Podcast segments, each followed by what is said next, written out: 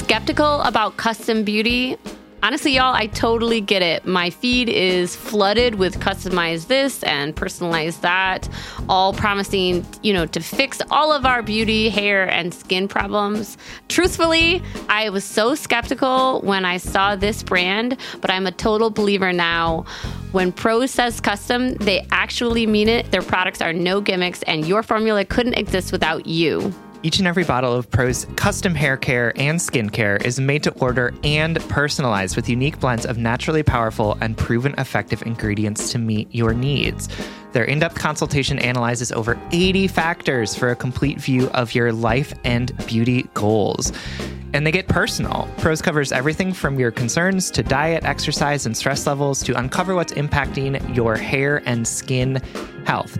Did you know, for example, that Minneapolis has like weirdly hard water, which apparently was affecting my hair? So, like, some of the ingredients that they put into my hair care was to like deal with the fact that we have hard water. Wow, I love that. They also asked me things like, you know, because I have had a baby recently, like, are, am I still breastfeeding? What are my hair goals? And I also really appreciated they asked, like, how much effort do you want to put into your hair? Yeah, because like I'm at the point, you know, I used to let, yeah, I used to do those, you know, put effort into my appearance, but now it's like I just want to be able to walk out of the door without feeling self conscious. Um, I, this is truly such a genuine endorsement. I've really enjoyed using these products. But don't just take our word for it. In a third party, double blind, dermatologist supervised control clinical trial, this is like the gold standard of all of these trials.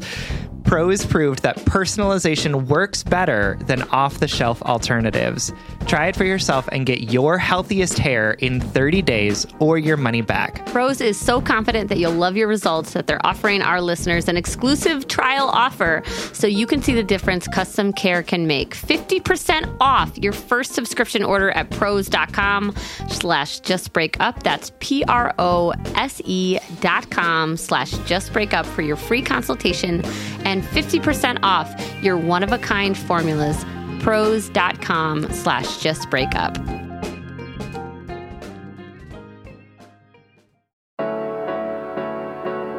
Welcome to Just Break Up, the podcast about love, heartbreak, and all the relationship advice you don't want to hear. My name is Sierra DeMulder.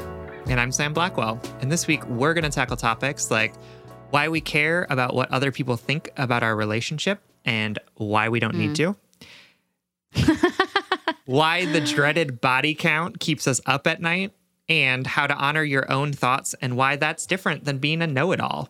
But before we begin, we just want to give you our Surgeon General's warning, which is that Sierra and I are not licensed mental health practitioners. Y'all keep writing in and telling us you're, we're your therapist, and we're like, we are not your therapist, to be clear. We definitely not. we are just two people Yeah. who decided to make a podcast together and who uh, have ourselves been in therapy and just regurgitate what we hear from our therapist without Yeah. actually internalizing it in any meaningful way. Yep. Oh my God. Drag me to hell and back in the first 90 seconds of our show. All right, friends. That that was it. That's the episode. See you next Monday. this is all to say. Please take our advice as you see fit. We are only here to offer our ever humber humber oh, speech impediment. Comes out sometimes. our ever humble opinions, musings, mm-hmm. to hopefully shed some understanding and maybe some laughs on the incredibly rewarding but mostly confusing that experience that is love. What a chaotic fucking intro. if this is your first episode, may- Go back to the ne- the, the one previous and Yeah, then yeah. come back yep, to this it was one. really good. yep. Okay. this week's check-in topic, we're going to do another edition of rating the relationship advice memes that Sierra finds on Instagram, and this time we are doing it all from one account. Uh, I feel like almost like a little bad for like shouting them out, but like. It's like free publicity for them. It's I period perfect woman quotes is their handle. I period perfect woman quotes. I love that. That makes a lot of sense like to me. I, Definitely. I, I would read it like I, comma, perfect woman, and then like a quote. okay. This is definitely not a bot. Definitely Here's the not a bot. Yeah, yeah, yeah. Mm, here we go. the first uh, meme that we're gonna rate it says he kisses you on the head after sex. That kiss is purely for you. He gets nothing out of it. he knows it's not going to turn you on and it gives him no real quote pleasure. That is a kiss that comes from nothing but sweetness and care.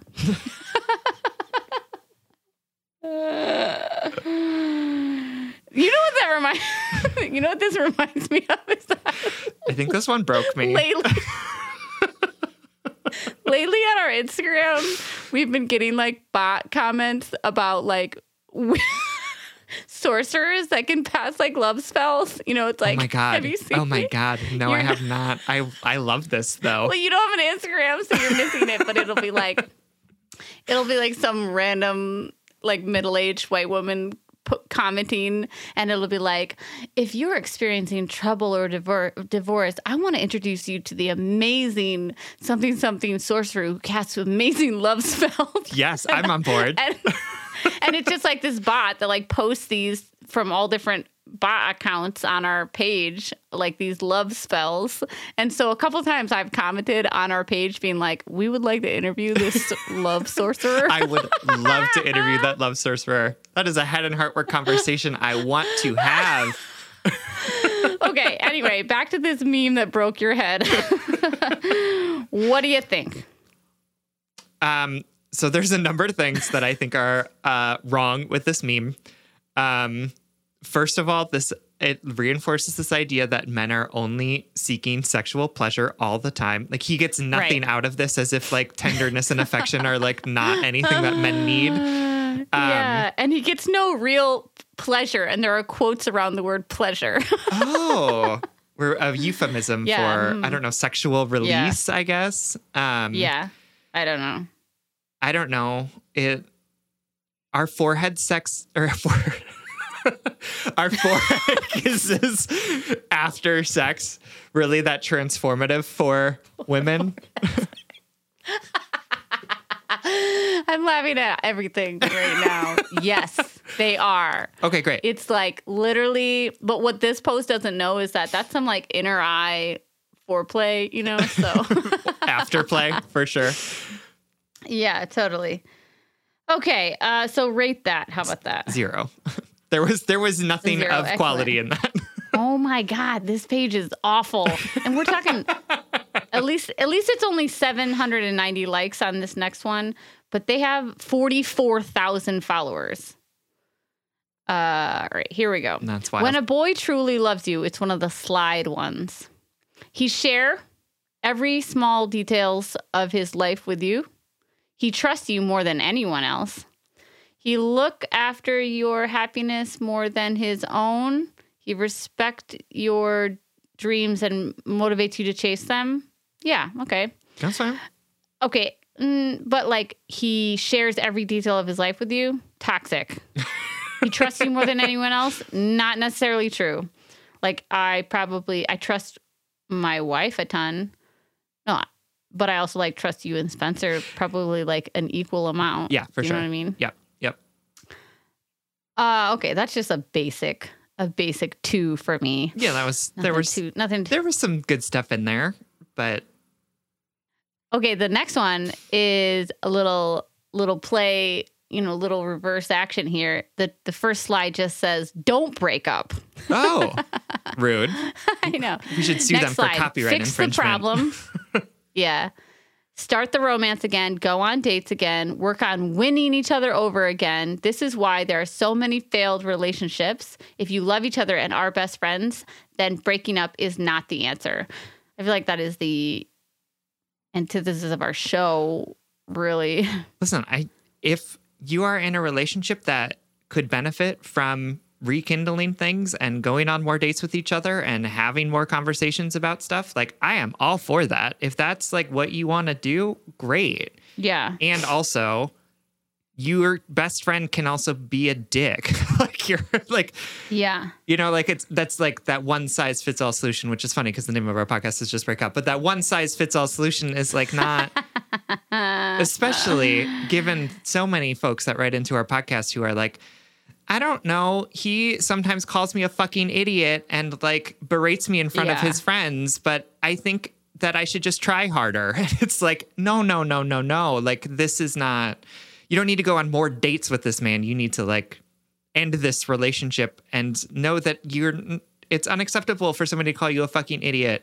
I'm referring specifically Right. to a reality television show that Peter and I watched, which will go unnamed. Oh, oh, okay. But this will be a this will be a secret inside joke with the name it? folks that that also watch this Very good. dumb show that should not be on the air anymore.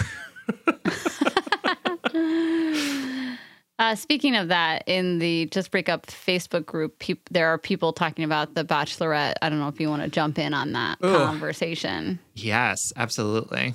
I, Sam is my gateway to the Bachelorette na- Nation. It's a country. Is that what that Bachelor is? Nation Um, is what it's called. Yep. Okay. Um, this season has been so horrible, not because of the the two bachelorettes, but because those bachelorettes have been treated so poorly by the Mm. production and by the men that they are dating. Fascinating. Seems like that is a reoccurring story of that. From the All right, franchise, One yes, more absolutely. meme from this same account. A woman is at her worst when she gives everything to the wrong one. A man is at his worst when he gives nothing to the right one. this just like gender essentialism thing that's happening here Yeah. is just like Yeah.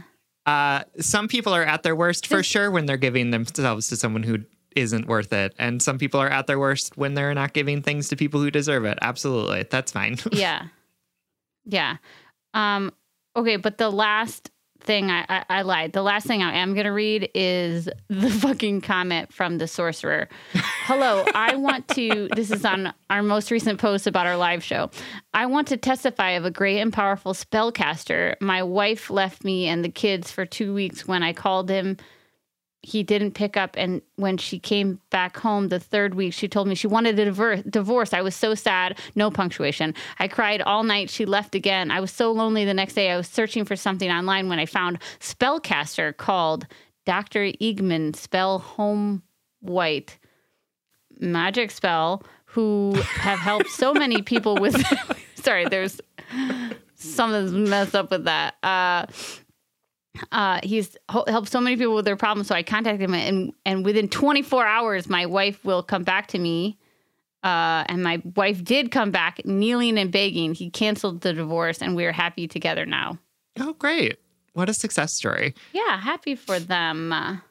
Um how So do how do we contact actually, the this com- sorcerer the comment goes on to say that if you need his assistance, this um, powerful spellcaster can help you with love spells, long uh, lost love spells, divorce spells, marriage spells, binding spells, breakup spells, banish to past lover spells, protection spells, court case spells, and money spells.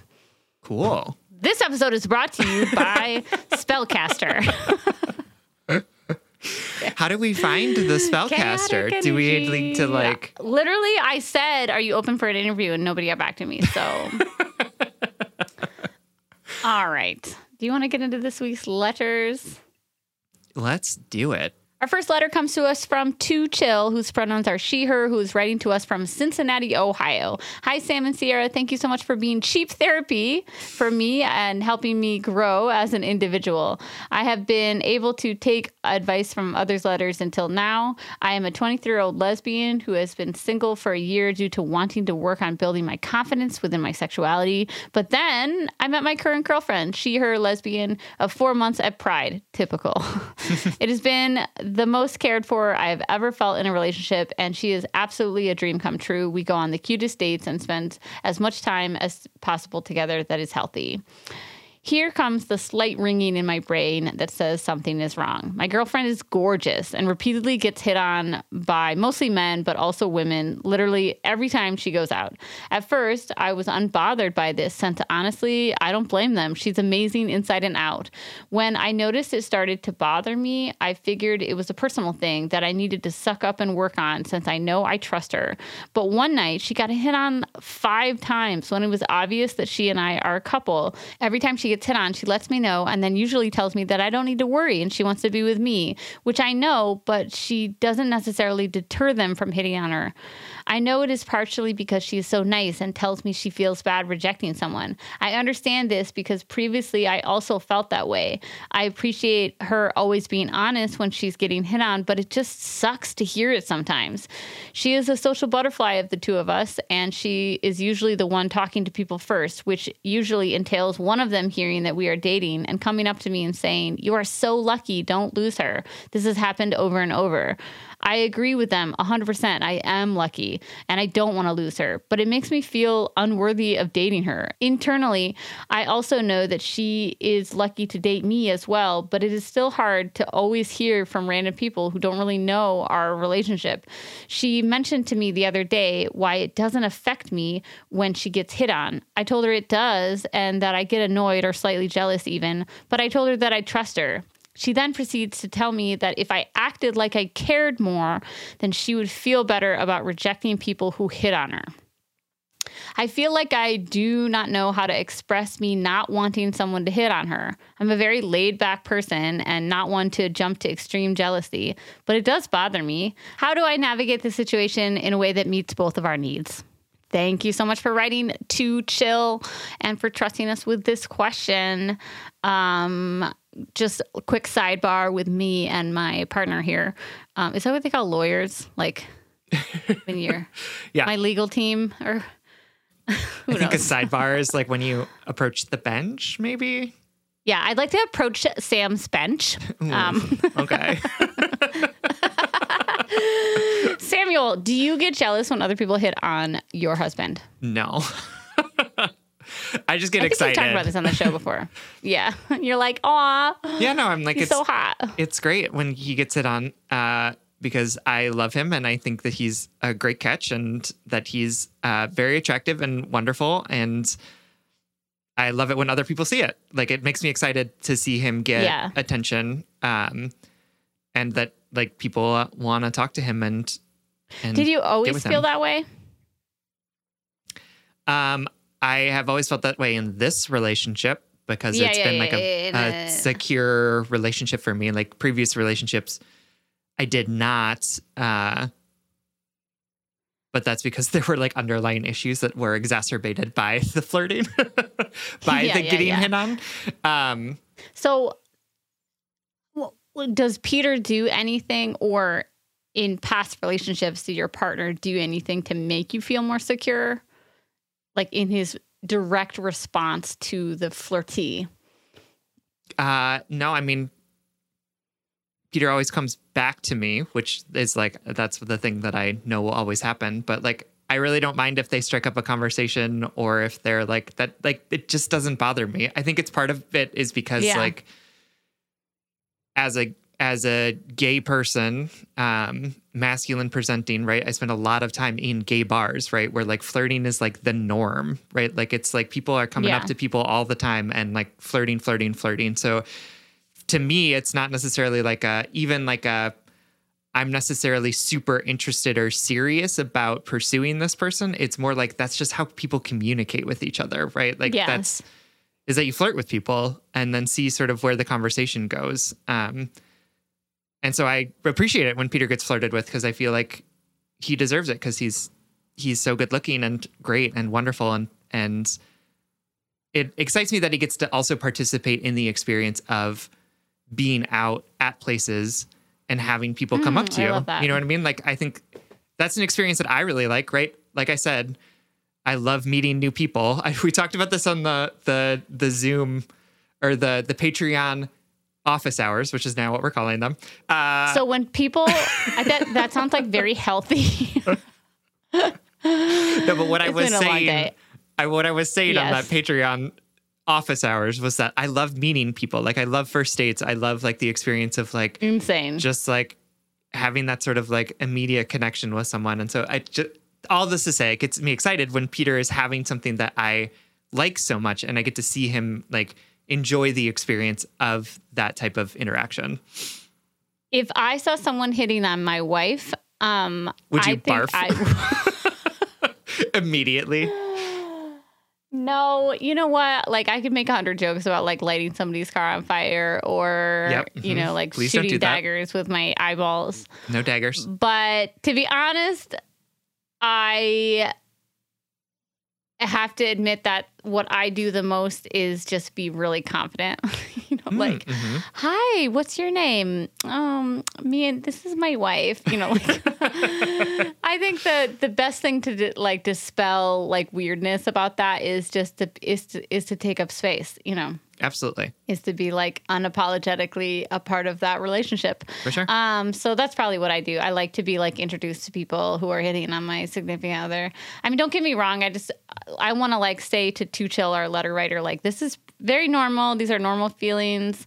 Um, I think if this was happening to me repeatedly, like if Willow and I were a decade younger and could actually have more than two drinks, and we were like going out to gay bars, and like I think my wife is a babe and she's charismatic and social, so I know people would approach her.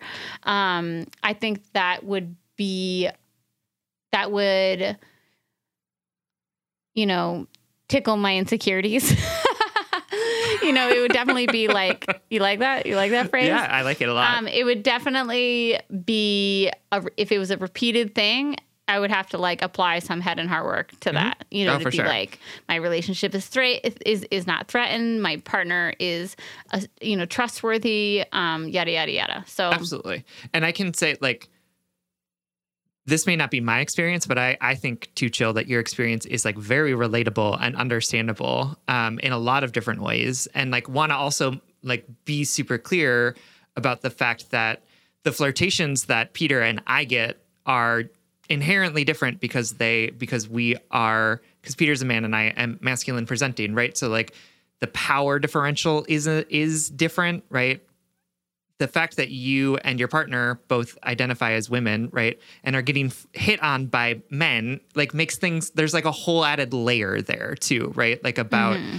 the discomfort of of that experience and like the persistence of men and their I, their idea around the ownership Right. of people's things and the way that street men treat queer women, right? And and like the idea of like, oh, well, have you had the dick yet? Right? Like that kind of stuff too is like super weird and toxic. So like I don't want to like pretend I want to hear your straight man voice more. Uh, yeah. "Oh, this?" I don't know. Uh Oh, I want the sucker blood. This is a throwback Sam and I tried to do fucking vampire voices. those were really And bad. they were so They bad. were so bad. Um, this episode is chaotic. It's chaotic. Okay. It's been it's been a wild it. I needed it. I needed this. um Um, No, and just like I'll naming yeah. that and like and so I don't want it to sound like I'm like somehow more secure and enlightened. Like our situations are just very different as well. yeah. Um, I also want to like say you work really hard to express all of your like understanding and compassion for your girlfriend and and you tell us ex, you know explicitly that you appreciate X, Y, and Z about her. You understand why and how um, her actions are unfolding the way they are. You trust her. Repeat, you know, you've told us that repeatedly, and like I just want to make a little space for the fact that I did not have the best read on the one of the last things you added to your letter about that that she thinks that she would act differently if you seem to care more you know that that would like empower her to react different like to me it read as though she was looking she wanted you to be jealous which is a little bit of a red flag for me. Um not that jealousy is an inherently negative thing nor can it I, I definitely know instances where jealousy can be a fun playful thing you know um i mean that like very specifically and very lightly when people have secure and healthy relationships and they and they like to they like having their partner looked at by other people you know or or whatnot. But in this instance i that that last little add-on that you shared about your girlfriend's reasoning for having a hard time rejecting people like for me she shouldn't need to have a reactionary response from you in order to feel empowered enough to reject total strangers like i would something's something's missing there for me because i feel like she would want to prioritize making you feel comfortable over making herself feel affirmed. I don't know necessarily if that's what's happening, do you know what I mean? But like um I guess long story short, I think you just need to have a conversation with your girlfriend to say like um I actually don't love it when you get hit on and more importantly because I cannot control strangers. I cannot control strangers coming up to you, the choices that these strangers make. I can't control that. I can ask you to have like a slightly different reaction. It would make me feel a lot more secure if you responded in this way. And like there's got to be a little bit of like flexibility in given that because she too cannot control other people's actions she can't control strangers she can't stop them from approaching her um but like what would make you feel better if she just said this is you know nice meeting you this is my girlfriend or um, I actually am going to go talk to my girlfriend now. Like, what would actually make you feel secure? Um, I also think that there's like an underlying pulse to this letter that Sam and I were talking before we pressed record about the fact that, like, I think that these small instances of these people hitting on your girlfriend are triggering not just because she is not responding the way you want to or because they're not respecting your relationship but because they're making you feel as though your inner beliefs about yourself are true like there's something mm. in this letter that's making me think that you don't deserve this relationship that and these people are all pointing it out um and yeah. so i guess we're just here to say like you you're worthy of this relationship you're worthy of this love and this trust and and this gorgeous partner yeah. I mean, I think the thing that you talk about, right? Like this idea of people coming up to you over and over and saying, like, you're so lucky to have her, which, right? Like, I don't know their motivations or like what, why they're saying that. Like, but I also think it's like kind of a rude thing to say to someone, right? Because it's like, hey, you, you're a schlub. You're so lucky to get this person, right? Like that that's sort of what's implied by the thing that they're saying. And my question for you is like, is this reinforcing some sort of story that you're telling yourself about this relationship? Yes. About the fact that you don't deserve it or about the fact that because she's more of a social butterfly, that she is somehow like lowering herself to your level by dating you. And like Sierra said, like none of that is true, right? You know this, you've talked about it. She's also lucky to be with you. And so I want you to to it's okay for you to be annoyed with the way that people are talking about your relationship. Like you that doesn't make you a jealous monster. Like the things that that that sort of particular comment is kind of a dick comment to make. Like it's not a super uh a super flattering comment to you, even if that's not how they intended it. So you have the right to be annoyed with them. And you have the right to be annoyed with the fact that people keep coming up to her and flirting with her. And you have the right to be annoyed with some of the ways that she is responding. That doesn't make you a bad person. And like Sierra right. said, the thing is, is like, what sort of work are you doing to help make sure that you are not putting the onus of this all on her or telling yourself a story about how you're somehow not good enough for this relationship. And so, like yeah. Sierra said, I think that there's a, you can obviously have a conversation with her and say, I know that this isn't your fault. I know that you're not asking for it. I know that like this isn't this isn't like you inviting these people into our relationship. And it kind of makes me upset because they say these things to me and like it feels like a punch in the gut. So yeah. Are there ways that I can help you when it comes to navigating this space?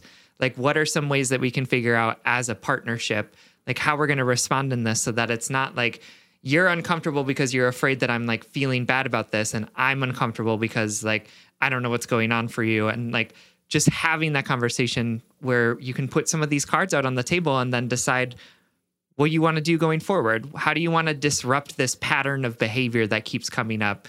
And how do you want to respond with the reality of she's going to get continue to get hit on. You might also continue to get hit on. And like what are the things how do you handle that when it happens in a way that feels right. good and supportive and safe for both of you without saying she should be not inviting these people to hit on her she should automatically be rejecting people like what's the what's the place where you can find some sort of good happy place for you both to be or at least a place where you're both like stretching but still within your boundaries Yeah, and without you saying I have to swallow all of this too. Right. You know, it's it's not just like um what can sh- you know, she's not responsible for this, you know, but but sharing this load as a couple. I think all couples all partnerships of all different walks of life can say, how do you want to handle it when the other person is hit on? You know, what is their strategy? What do you need from me in that moment? You know, and For like sure. in Sam's relationship, he's going to say, have fun, you know, have fun, come back to me, come home to me. And for me, I'm going to say, hand me the lighter fuel fluid so I can, just kidding. no, no, no, no, no. And there are times too when like Peter or I need each other to get out of some sort Yeah. of conversation that doesn't feel good for either of us, right? Like and we Yes. use each other for that too, which is like totally. that's an, another opportunity too. It sounds like maybe she is social, but there it might not be that she likes having all of these conversations with strangers or getting hit on. And so like Yeah. there is an opportunity too to say like, okay, well, how can we work together when this happens to make both of us like, do you like it? Like you could even ask that question. Actually, that's a great question too. Like, do you like being hit on? How does that make me feel? How does that make you feel? How does it make you feel that I don't respond in jealousy? Like, I think that's probably something I would ask the girlfriend to check is like, are you seeking jealousy as a way to be affirmed? Um, why isn't the security of the relationship enough? You know what I mean? Um, and I don't know this girlfriend. They didn't write in. I don't know what their mind and dynamic is like. um, but that's I think when we talk about flirting, that's another thing that gets talked about is that like if there's not a response to you being hit on it means that the partner doesn't care you know so Too Chill you can say just because i'm not reactionary doesn't mean i like this or just because i'm not reactionary more importantly doesn't mean I don't love you. Doesn't mean I am not so glad you're with me. You know, like I just because I'm laid back uh, doesn't mean I'm not willing to fight for you or not doesn't mean I'm so grateful. You know, there's a lot to unpack here. And so obviously Sam and I think it's just about leaning into some of that vulnerability and having conversations with your partner about what is the plan? How is this going to go down in the future so you can both feel a little bit more affirmed and more supported. Yeah, absolutely. All right, my darling. Thank you so much for writing. We love you. We hope this helps. All right, y'all know that Sam and I record every single episode of Just Break Up virtually. So I literally see this beautiful person on Zoom like multiple times a week. And every time Sam pops up into Zoom, I comment on their outfit. And I swear, like 99% of the time, I'm like, oh my God, that, outfit is so cute. Where did you get it? Sam says Quince. You too can upgrade your wardrobe with luxury essentials at unbeatable prices. Quince is here to transform the way you shop with a range of high quality items priced within reach. That's right. They have 100% Mongolian cashmere sweaters for $50, organic cotton sweaters, washable silk tops, and timeless 14 karat gold jewelry. And the best part, all Quince items are priced 50 to 80% less than similar brands. By partnering directly with top factories, Quince cuts out the cost of the middle person and passes that saving on to us. And Quince only works with factories that use safe, ethical, and responsible manufacturing practices and premium fabrics and finishes. I love that. Y'all have heard me talk about my leather bag that I use as both a laptop bag and a diaper bag. And I love it because honestly, it looks really cute in every single circumstance that I use it. Indulge in affordable luxury. Go to quince.com slash justbreakup for free shipping on your order and 365 day returns. That's Q-U-I-N-C-E E dot com slash justbreakup to get free shipping and 365 day returns. Quince.com slash just break up. All right, head and heart workers, you know I'm all about tackling our money shame and becoming fiscally empowered, regardless of how much money we make or how much debt we have. I think it's such a crucial step in our own self acceptance and empowerment. That's why I love that today's episode is sponsored by Rocket Money. Rocket Money is a personal finance app that finds and cancels your unwanted subscriptions, monitors your spending, and helps lower your bills. With Rocket Money, you can see all of your subscriptions in one place. And if you see something you don't want, you can just cancel it with a tap. You never have to get on the phone with customer service. They'll even try to get you a refund for the last couple of months of wasted money and negotiate to lower your bills for you by up to 20%. All you have to do is take a picture of your bill, and Rocket Money takes care of the rest. Rocket Money has over 5 million users and has helped save its members an average of $720 a year with over $500 million in canceled unwanted subscriptions. And listen, we always talk to you about like conflict styles and open and honest communications, but honestly, save your energy and get Rocket Money to cancel those subscriptions for you. Stop wasting You money. don't need to practice that. Yeah. We don't need to do head and heart work with like customer service representatives. You know what I mean? Like just like use the middle person. just get Rocket Money in there to help you do what you need to do. Stop wasting money on things you don't use. Cancel your unwanted subscriptions by going to rocketmoney.com slash justbreakup. That's rocketmoney.com slash justbreakup. rocketmoney.com slash justbreakup.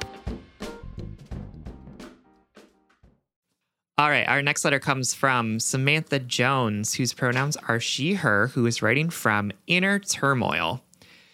Salutations, Sam, Sierra, and Spencer. Love that alliteration. Can't go on without saying thank y'all for making my Mondays better and to providing comfort in times of vulnerability. I'll make this as short and sweet as I can, unlike my tumultuous early 20s. I need advice or words of wisdom regarding letting, letting go of my 26 heterosexual woman and my partner's 26 heterosexual man past. To put it bluntly, we were both sluts in our early adulthood. I say that with endearment. I suppose there were times I made questionable choices, but overall, I look back and I had tons of fun. We met in college and we were casually hooking up back then, needless to say, with multiple people. He eventually settled into his then three year relationship with another woman, and I settled into a spiral of toxic men. Were they hot? Yes. It's called balance. Yada, yada, yada. We reconnected years later and we're happier than ever. We talk about our early 20s briefly and make jokes, but then I go to bed and I think about it. Like, really think about it. He had sex with a lot of women, and I can't be mad because I had sex with a lot of men.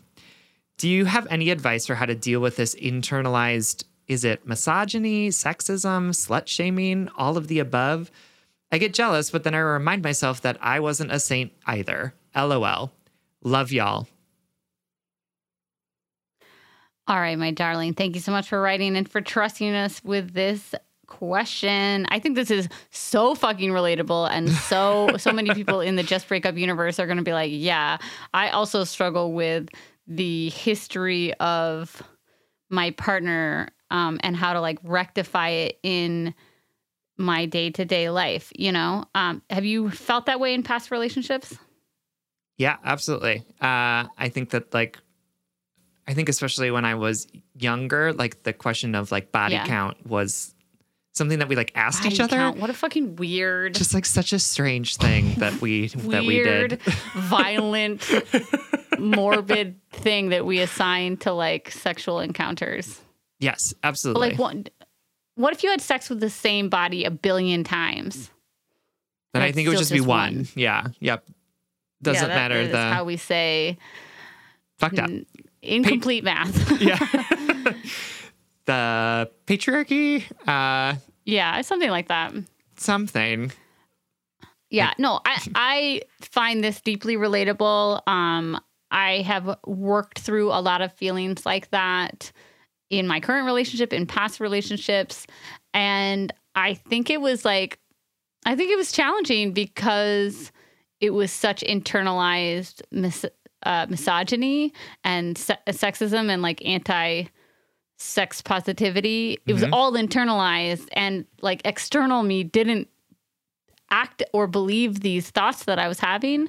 And they really came from like the deepest, darkest subconscious parts of my mind that have had been really conditioned to think like that my partner's sexuality was somehow something to be uh like pure like this is such a Mm. fucked up um this is like when i was preparing for this letter i i kept on going back to the idea that we're never going to meet anybody with a blank slate and that like you can't not have a history but then i like dug deeper into that and it's it's really about our cultural obsession with partner purity or firsts like Yes. oh my god they were my first kiss or Mhm. the first time you know to be uh, living together or the one that we also see play out in a lot of our letters like um, this person was divorced so i don't want to date them because Mm. somehow like getting married a second time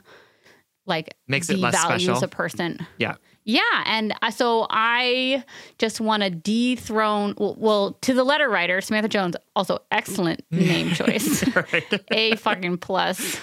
Um, uh, to the letter writer, I want to say, been there, felt that in the trenches with you, and also let's dethrone the idea of of first of partner purity. Like that does not equate um, not only does it, it not equate like a good partner, but it's not in alignment with our values. Um, and like also like a rowdy, sex filled history isn't bad either. You know, we, we really have to start sitting in with some of those discomforts and and and and not just saying like oh yeah but i had sex with other people too but being like what would it mean for me to deconstruct this thought Right. what would it feel like for me to deconstruct this thought so much so that I can no longer move forward with it in the same I can't reconstruct it. I can't put it back together. The pieces are too confusing. You know what I mean? Mm-hmm. there's a couple things in this letter that I would even want to be like, let's take a step back from that. Like, so that's a great example of like, you can't feel, you can't feel any type of way about it because you also had a lot of sex with a lot of men, which implies that like you're both so dirty that you like can't cast Yes. stones, right? Like, which again, it's like, yeah. you know, like the the issue here is that like neither of you was dirty because of the number of people that you've had. Like neither of it's not that you don't Yes. have like grounds to stand on because you've somehow compromised them with your actions, right? Like you Yes. You could be somebody who has not had sex ever and he or he could be somebody that has has never had sex ever and that would not make him entitled to criticize you for the number of sex partners that you've had, right? Yes. And then even the thing of like, I have to remind myself that I wasn't a saint either. And I want to again say, like, the number of sexual partners that you have has nothing to do with whether or not you're a sinner or a saint. It has nothing Yeah, to do with whether or not you're wrote- good or bad, right? What is sainthood? Right? Doesn't mean you're clean or dirty. It, it ain't this. no, it, that's not Mm-hmm, it, right? And so, like, we again have this sort of like cultural understanding, particularly like in the United States, around sexual purity and this like, what even is that? Like, what? It's just know. like it's made up. We we like decided it, and so like the question that I would ask you or like encourage you to ask yourself is, where did I come up with this idea that having sex multiple sex partners was bad, right? Like who taught it to me? Like where did it come from? Where did I think or where did I learn that having multiple sex partners somehow made me dirty? Where did I learn that having some se- Yeah. multiple sexual partners made me somehow less able to criticize other people or more uh or like less pure Lower enough to be able to Yeah. like Mhm. have an opinion about something, right? And sort of go through those things and like ask yourself because they're they're culturally based, right? Like we learned these things from somewhere and they're like so deeply ingrained within us that it can sometimes be a hard time to like come out of the the like Yeah. water of it, right? Like we're swimming in Yes. this and like trying to get above it and see like, whoa, what is this? Can be really challenging. So I all of this also to say you're not a bad person for all, for having feelings about this either, right? Like, Oh like God, this is not at so acculturated in us that like, yeah, absolutely makes sense to me that you're having feelings about the fact that your partner has had multiple sexual partners because we've been Yeah. told that we should have strong feelings about it. So Yes. I don't want you to like beat yourself up and call yourself like I don't know some sort of like prude or something that you're like having a feeling about it because it's it's it is really really deeply in us. So it's there. right? So that feeling's going to come up. And the question isn't like, how do I get rid of this feeling? The question is like, oop, I'm noticing that this thing is coming up. It's familiar to me. I've seen it before. I know it's not serving me well. So what are the things that I have in place to say, cool, I don't believe that? Or cool, that's not something that I want to do anymore. Or cool, I know that my partner is wonderful and loving, and the fact that he has had multiple sexual partners doesn't matter to me, right? Like, what are the things that you do when that comes up rather than saying, ooh, tamp that down, tamp that down. That's a bad feeling to have. Yeah, totally. And let me just paint you a little morbid picture. Like in my last relationship before my current w- spouse, I it was exactly this situation. Um, my boyfriend at the time was like a, a, an, a self-described slut endearingly as well, and I can tell you f- for a fucking fact. You know what comes of this? Literally nothing. like, I cannot change his past. I could not alter his past. And ultimately, I just ended up projecting my insecurities that somehow, like, his past sexual behavior meant that I was not like as valuable to him as his, mm. you know, you know what I mean? Mm-hmm. I ended up projecting on him in a way that felt like really slut shamey when I finally called myself out on it and he lovingly called me out on it you know? It i i share that not to like totally embarrass myself which i am. I say all of this just to paint the picture of your options. Like you can struggle you can resist this resist this truth and and stay in the safe softness of that cultural conditioning because we know it's easy. It's so easy to slut shame. It's so easy to to to uphold purity culture. It is easier that way. And or and you can do that forever is what i'm trying to say. Our entire relationship i did that. My entire relationship i wished my boyfriend had a different past. And isn't that fucked up of me like i should have just if if i felt that strongly about it i should have left him you know? If you if you can't accept your partner's past and you still want them to somehow be accountable to the past that you weren't a part of you shouldn't be with that person. They're not for you you know? Um or you can try, like we said before, to deconstruct these thought patterns to try to find a new route in your brain. I'm not painting this so black and white to shame you at all. This is me, a hundred percent. Been there, done that. This is so normal. Um, but I I share that just because like it felt like a a snake eating its tail. It felt like I could never be satiated and he could never change his past. So I never was satiated. Do you know what I mean? And instead of just I should have just been like this is who you were and I ideologically have no problem with with sex. I have no problem with multiple partners. I have no problem with being a slut if that's what you want to be and calling yourself that affectionately. Like that is also me. you know, like I I have no problem with all of that. I just like I was letting those weird like puritanical ideals in relationships really persecute this person who um don't get me wrong, they did end up cheating on me, so I feel like a little conflicted about this. Yeah, but for sure. The point is made, right? Is that you can like let go of it or be dragged.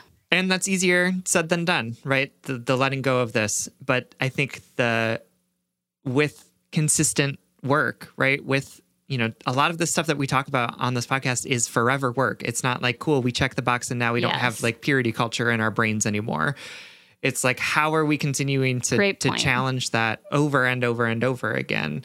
Um, because like Sierra said, holding on to this past that he's had that you cannot change and that he cannot change. And to be clear, like shouldn't shouldn't and doesn't want to and doesn't have to change, right? Like because there's absolutely nothing wrong with it. Then all we're gonna do is just grind ourselves down over and over and over again, right? And it is really easy to slut shame. It is really easy to be in purity culture. And it's also really harmful, not just to your boyfriend or to you like as individuals, right? But also to like both of you as a couple, right? To Yes. like both sides of it, right? Like purity culture shames you for Yeah. for having lots of sex and then it also shames you into shaming the person you're with for having lots Yes. of sex, right? And so like Totally. it's just it is easy to sit in this, these cultural waters and be like, "Yep, there's nothing else out here." But it is like breathing in toxins all the time. So the invitation is to try and find a way to get to the surface and to continue doing that and continuing doing that even as we're sort of in this water all the time and it's really challenging to do it. Yeah, I totally agree. Um, and and we're in it with you. Like, I Absolutely. like I'm so glad. I'm so glad Sam said he said what he said about like this is a lifelong thing because these are this is dismantling I've done in my current relationship. This is Mm-hmm. dismantling I've done about my own history, and I have to repeatedly Absolutely. do it. Right? Absolutely. Yeah. It's it's stuff that comes up with me when I m- meet people, right? Like it's like, Yeah. oh, I know that this person has had a lot of people, and then I'm like, where is this? Stop it! Like, what is this? I don't want this. This isn't yeah. helping What is me. it? right? Like, and Yeah, it's like, yep, yeah, okay, that's the lie. That's the lie I've been told over and over again, right? So it's Yeah. it's not just like one and done. It is definitely like an invitation for all of us to practice some of this this recognition around there is a different way to be and a different way to to treat people. Yeah, totally. All right, my darling. Uh, we hope that this helps. Thank you so much for writing. Absolutely. We love you. All right, our final letter comes to us from Little Miss Big Feelings, whose pronouns are she, her, who is writing to us from the Pacific Northwest. My dearest Sierra and Sam, before we get into my story for context, I'm a 27 year old cis heterosexual woman with an anxious attachment style. I'm dating a 29 year old cis man with an avoidant attachment style. We'll call him Gabe. Gabe and I went on a hike together last week. The heat wave, coupled with my heavy backpack, I asked Gabe if he could carry my hydro flask. He made a comment about how heavy it was. I told him how, given the weather, I thought it would be smart to have a cold water to have cold water with us, in addition to the other water we had. Later that evening, he told me that today's conversation hadn't been the first time where he feels like he offered an opinion immediately followed with a rebuttal from me. I listened and explained how I- do value his opinion, and in hindsight, he was right. Choosing a lighter water bottle would have been helpful. I told him that I felt dumb for bringing our extra water in the heavy hydro flask. I my response to him came out of feeling like I made a mistake and was being scolded by him when I was only just trying to be helpful. Through therapy, I learned that I have trouble separating the feelings of I did something bad with I am bad. In the days since, I haven't been able to shake the sadness and disappointment that this behavior slash response from me, which from his perspective has been a pattern in our relationship. I feel like between going to therapy, reading books, listening to JBU, and practicing better communication, I've come so far in my healing. It feels impossible not to internalize this instance as proof that despite my consistent efforts and intentions, I remain broken, unlovable, and unhealed, with the remnants of my childhood wounds being so front and center. My heart cries out once someone sees this side of me, why would anyone want to date me? But there's also a voice inside my head trying to inject some logic into my big feelings, whispering, was his lecturing me on a Nalgene versus Hydro Flask actually helpful in the moment? What is the difference between a rebuttal and a response? Is he expecting a partner who is always in agreement with him? In the days following, I have been mindful of my words, readily replying, I don't know, and I kind of feel like I'm walking on eggshells with him. Worried if I don't agree with him, it'll jumpstart this conversation all over again. My parents did not raise me to endure this type of dynamic to this extent. Ever since childhood, I've had a strong sense of self, been an independent thinker who enjoys coming to my own conclusions. I know that this can be unhealthy if in excess, but I also really love these qualities about myself, especially as a woman in the patriarchal society. I'm honestly not just not sure how to navigate this. How do I honor my own thoughts, opinions, and experiences without coming off like a know it all? Is this dynamic I'm facing just a souvenir of my partner's internalized misogyny? If I am coming off as a know it all, how can I lay aside my ego more readily to, and accept other ideas and ways of doing things? Ugh, I promised I wouldn't be a long letter type of ga- girl, but here I am. Thank you again for reading this. I trust you both with my story and my mess of these big feelings. All my love, Little Miss Big Feelings. Well, thank you, Little Miss Big Feelings, for writing to us. Uh, I really appreciate this question because I think it's um, it's an important thing for us to be talking about, right? I think a lot of folks are probably in situations where they're feeling like, am I overreacting? Am I not reacting enough? Like, how much is appropriate? How much isn't? Did I do something wrong, or am I being treated weirdly? Right? Like, I think I think part of like being a person in a relationship, especially folks who are trying to do this type of head and heart work, is often a lot of feelings of uncertainty around like Yeah. is this more work and growth that I need to be doing? Or do I need to be standing up for myself more? Or is the thing that I'm thinking actually helpful for me? Like, how do I sort of pull totally. apart all of these different circumstances and situations? Um, so I appreciate that you're trying to do the work. Um, I appreciate that you're really thinking deeply about this um, and recognize that sometimes that thinking deeply can get us into places where we don't want to be, right? Where we're like overthinking or yes. we're like, ah, there's so many choices. What am I supposed to do here?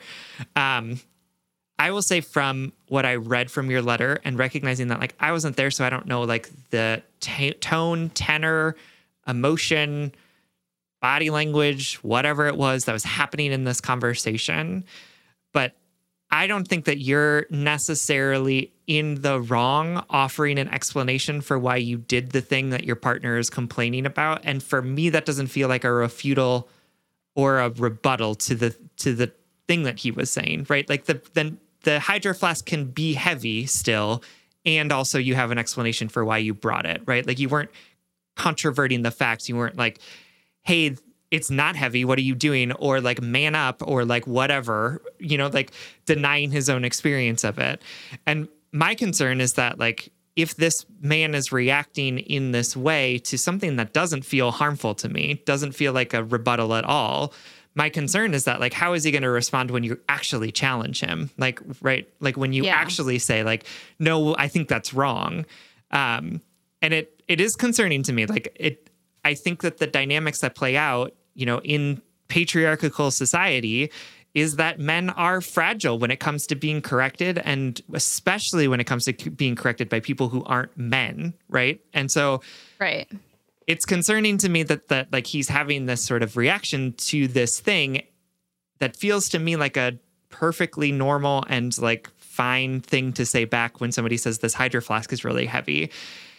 And it's concerning to me that you are now feeling like you have to make yourself small in this relationship, right? Like you're feeling like you have to walk on eggshells so that you don't refute him or you don't say here's why i did this thing or you don't say actually i think we should put the thing here and not here because you're feeling like it's going to cause him to say you're constantly challenging me you're constantly telling me that i'm wrong yeah. you're constantly refuting me yeah that's powerful i this is one of those instances where because of personal circumstances, I interpreted this letter differently. But I co-sign everything Sam just said because it's all true. And and like you said, we don't know the dynamic of that interaction. Um, we don't know the tone in which things are said. We don't know what history this person is he's responding to or whatever. Um, but I actually, so uh, just to start, I want to say thank you for writing this like this nuanced letter about this water bottle argument because I hope this makes you feel better. But I, because I feel deeply, deeply seen in this letter, I feel incredibly represented, especially over something that has been confusing me lately about myself. Um, I have been questioning my reaction to things, my my ingrained reaction to uh, when my partner asks me something or suggests something or or has an opinion or whatever. Um, obviously, like we have like a five month old baby at home, so we have to do a ton of negotiating. You know, uh-huh, yep. um, is when she gonna get the nap? Are you gonna feed her? So like we're doing more negotiating than ever.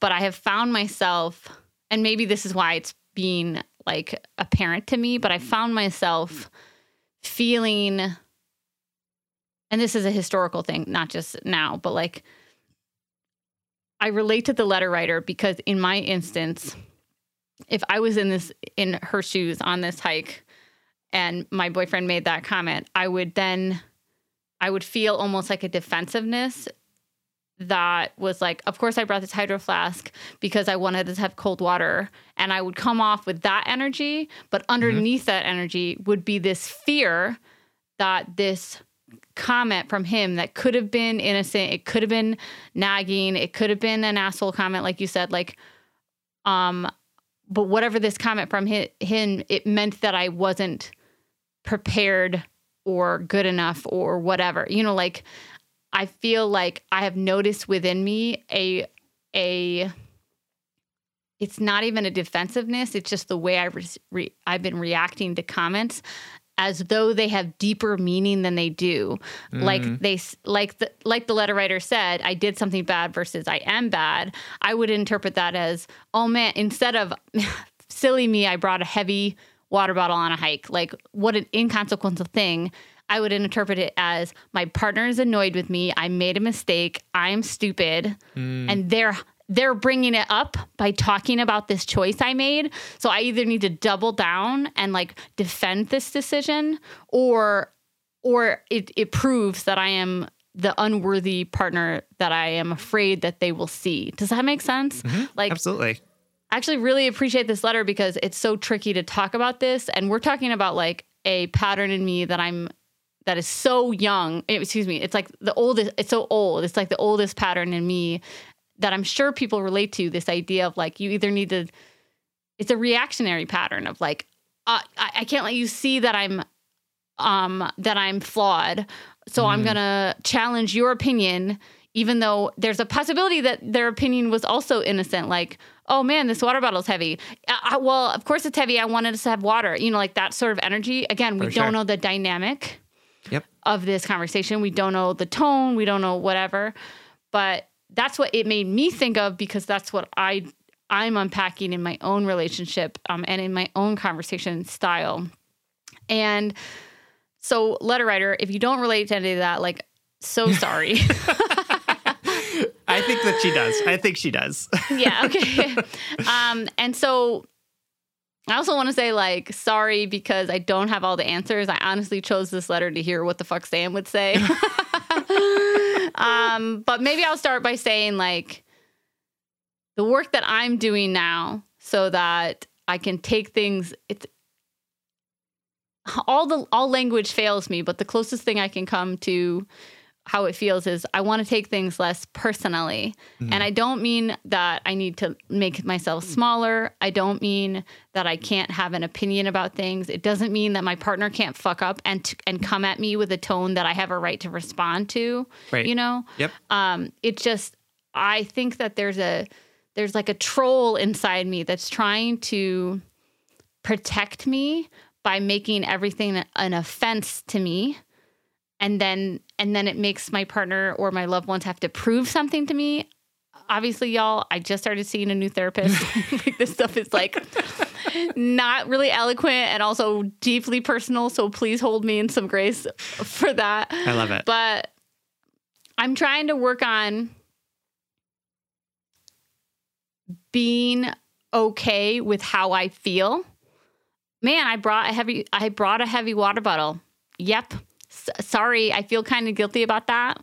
It doesn't make me a bad person. It doesn't make you a bad person for thinking the water bottle is heavy.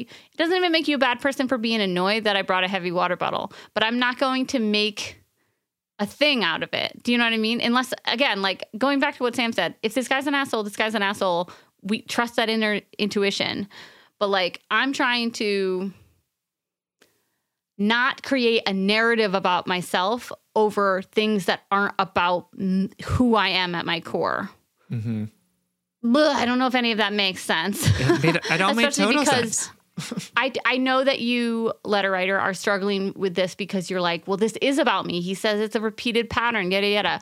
And I want to say patterns are okay. Even even unhealthy patterns, we all have patterns. Mm-hmm. We we just talked about cultural conditioning. We have cultural conditioning, we have family conditioning, we have mm-hmm. social conditioning, we have class conditioning. Like we are all conditioned and we we learn how to behave through mimicry and patterns and we can disrupt patterns, right? Mm-hmm. We can disrupt them by starting a podcast and spilling all your secrets really uncomfortably and ineloquently. Is that what's happening? Is that why we started this podcast? yep. Four years later, are But, we like- further along in the journey Yep. or about the Mhm. same? No, no, no. It was, I was playing the long game.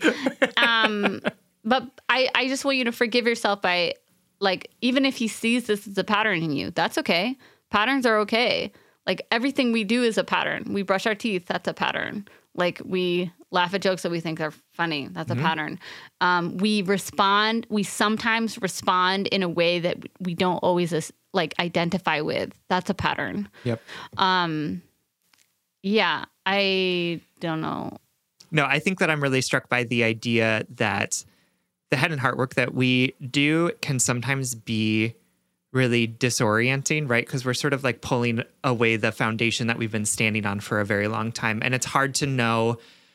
It's hard to know when to stop. It's hard to know when to build. It's hard to know that the foundation is there because, like, we've through processes of doing this like internal work, we're sort of taking away things that have provided us a narrative and understanding of the world, right? To say like, 100%. and I, I've been thinking about this, um, or what's sort of coming to mind for me is that like I've been doing a lot of work around trauma, and like one of the things that I keep telling my therapist as we're doing this is like I'm feeling so defensive to you right now because it feels like you're taking away my security blanket, right? This is the thing that I believed that I was like, this is going to keep me safe. This is the thing that's going to make sense of the world. And you're telling me I have to let go of it and and do something different. And that's really fucking freaky.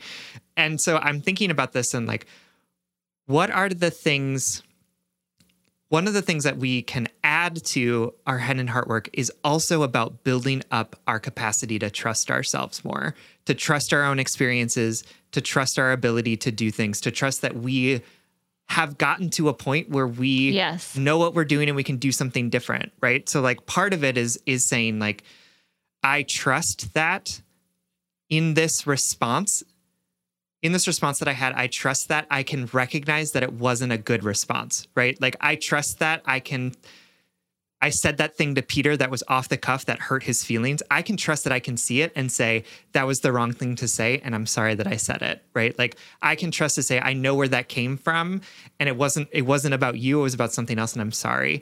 And I can also trust myself to say what you're doing right now isn't okay and I'm responding poorly to it, but that's because it, the thing that you're doing isn't okay. And like part of Yeah. it is like how do we solidify that foundation again for ourselves so that we can begin to trust our ability to parse through some of this stuff, right? Like to instead of saying like all I have to do is keep tearing out the foundation, tearing out the foundation, making myself as unsure as possible, instead saying I've reached a point where I can build some surety back in. I've reached a point Yeah. where I can say I can trust myself again with this new understanding of the world that will constantly be shifting and adapting and changing as time goes on. But I'm ready to try some things. I'm ready to say, I know this to be true, and I'm going to continue to commit to that truth because Yeah. I've done the work to find this truth that feels good and right for me. And I think Yeah. That's a really challenging thing to do but i'm really struck by like at least this conversation and this letter and my own experiences too of Yeah. like part of it is like reading this letter i'm like if somebody lectured me about a Nalgene and a and a hydro flask i would be like we don't need to do this right? Like i would be like so assured in myself of like what a stupid thing to say to me. I brought it. Like why are you criticizing me? Right? Like that is not how i would respond but like that would be the thing that i would tell myself. And it's just interesting to, to say like and I also deeply relate to this idea of like, how do I even know if this is the right thing to do or if I'm overreacting and like all of that? Because it, in this instance, there's clarity for me. In so many other instances, there is not clarity for me. So like, as you were talking, I thought about like another reason why I feel so drawn to this letter. Like as I'm doing this head and heart work internally in my own life, in my own relationship, I just want to like echo the letter writer's sentiments of like, is it a rebuttal or is it just a conversation? Because Mhm. I like the security that you present when you, Sam, say, I just brought the heavy water bottle. It's like, duh, like a duh, like duh. That is how I should respond.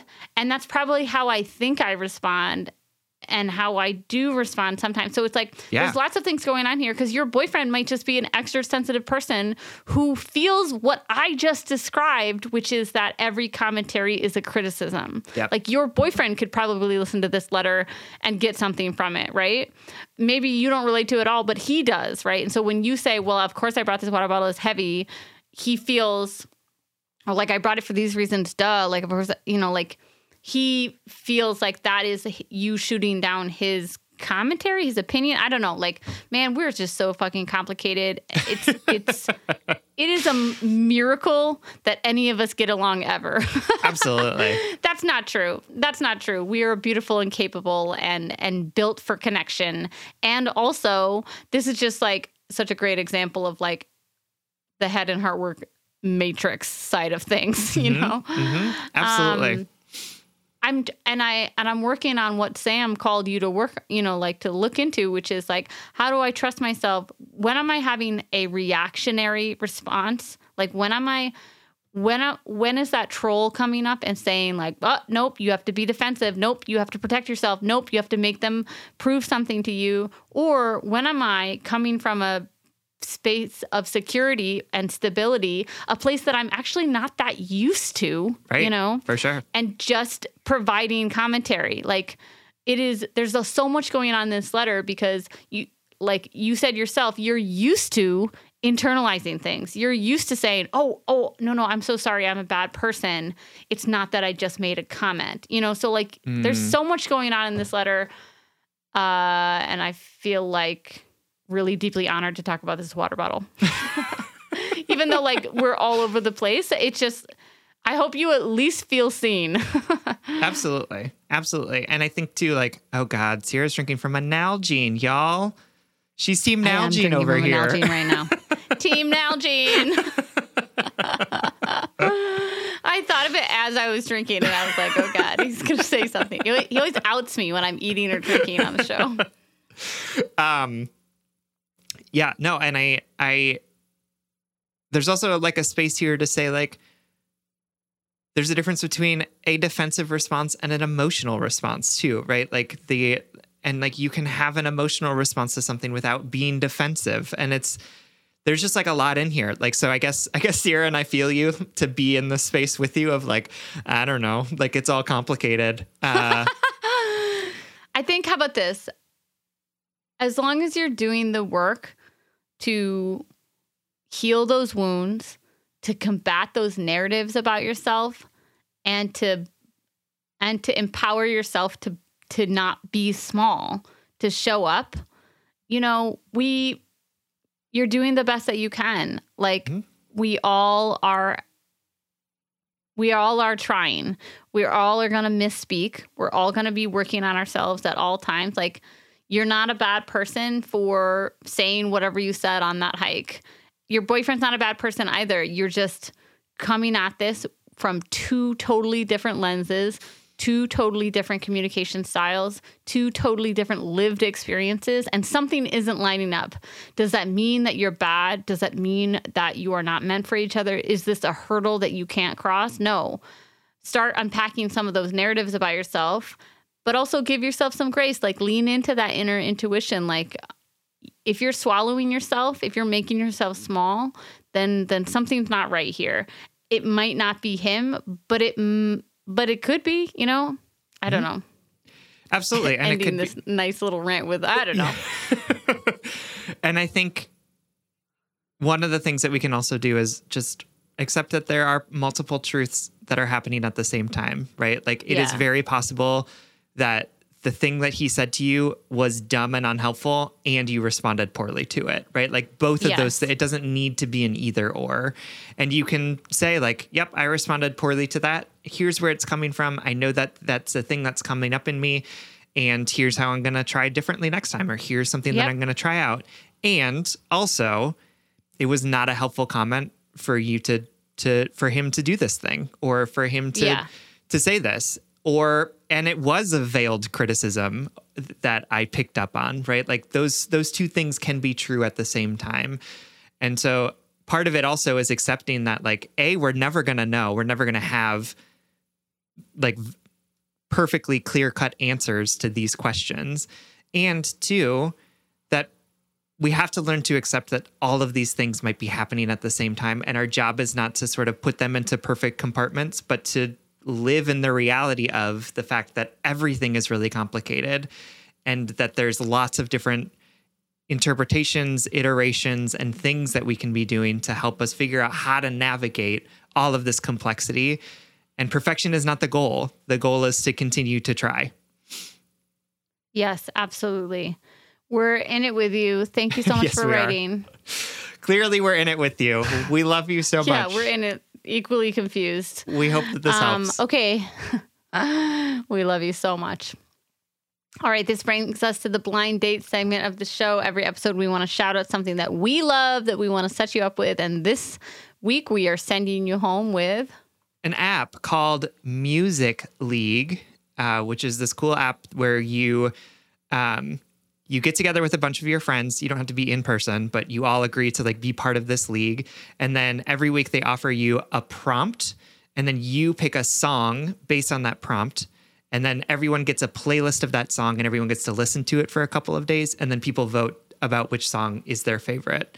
So Funny. yeah, I'm doing this with a bunch of my friends. Um, some of the prompts have been like uh, title tracks. So, like, pick a, a song that is also the title of the album that it's on. Um, like, Sorry Officer, which is like songs that make you drive fast. And then it's fun because everyone submits it. So, there's like, there's an eclectic, like, taste in music and then you also get to like click on the playlist and like listen to the playlist for a couple Cute. of days so you get to listen to potentially new music or listen to a really great playlist with songs that have been populated by your friends. Um, there are also like leagues that you can join that are bigger than just like your friends. So they have like a menu of uh, different ones that are open at any given point. Um, but we've been having a lot of friends, uh, or a lot of fun doing this with our friends. Um, and it's funny because like our friend Mike keeps like guessing who submitted what song, and he's like right like 97% of the time. So it's like we're apparently Cute. very predictable in our song choices.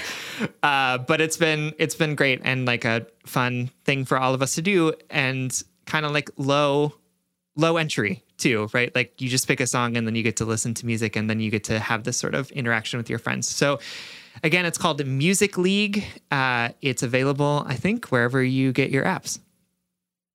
Awesome. All right, everyone. Thank you so much for listening. You can like us on Facebook and you can follow us on Twitter, Instagram, and TikTok at Just Break Up Pod. You can. Sl- Yeah, that's the end of that sentence, right? yeah, it sounded weird. okay. Well, I like did an up because I was like, and then there's more, but it, there isn't. You can slide into our DMs, send us your favorite relationship memes, but most importantly, you could submit your questions about all matters of the heart at justbreakuppod.com, which is also where you can get our merchandise and tickets to our upcoming live show. And you can get those tickets in person or virtually thanks to Moment, justbreakuppod.com. Please remember to follow, subscribe, and leave us a five star rating and review wherever you get your podcasts. If and consider supporting us on Patreon. If you support us on Patreon for as little as five dollars a month, you'll get an additional bonus weekly episode as well as a ton of other perks at different levels. That's patreon.com slash justbreakuppod. This literally keeps our mics on and helps us reach more brokenhearted souls who need two random strangers giving them relationship advice. Just Break Up is a production of Duvid Media, original music, rec- original music, recording and editing, producing all magical things by our good friend Spencer Wirth-Davis, aka Big Cats. Make sure to check out his music and his most recent podcast, Finding Quantum Quest.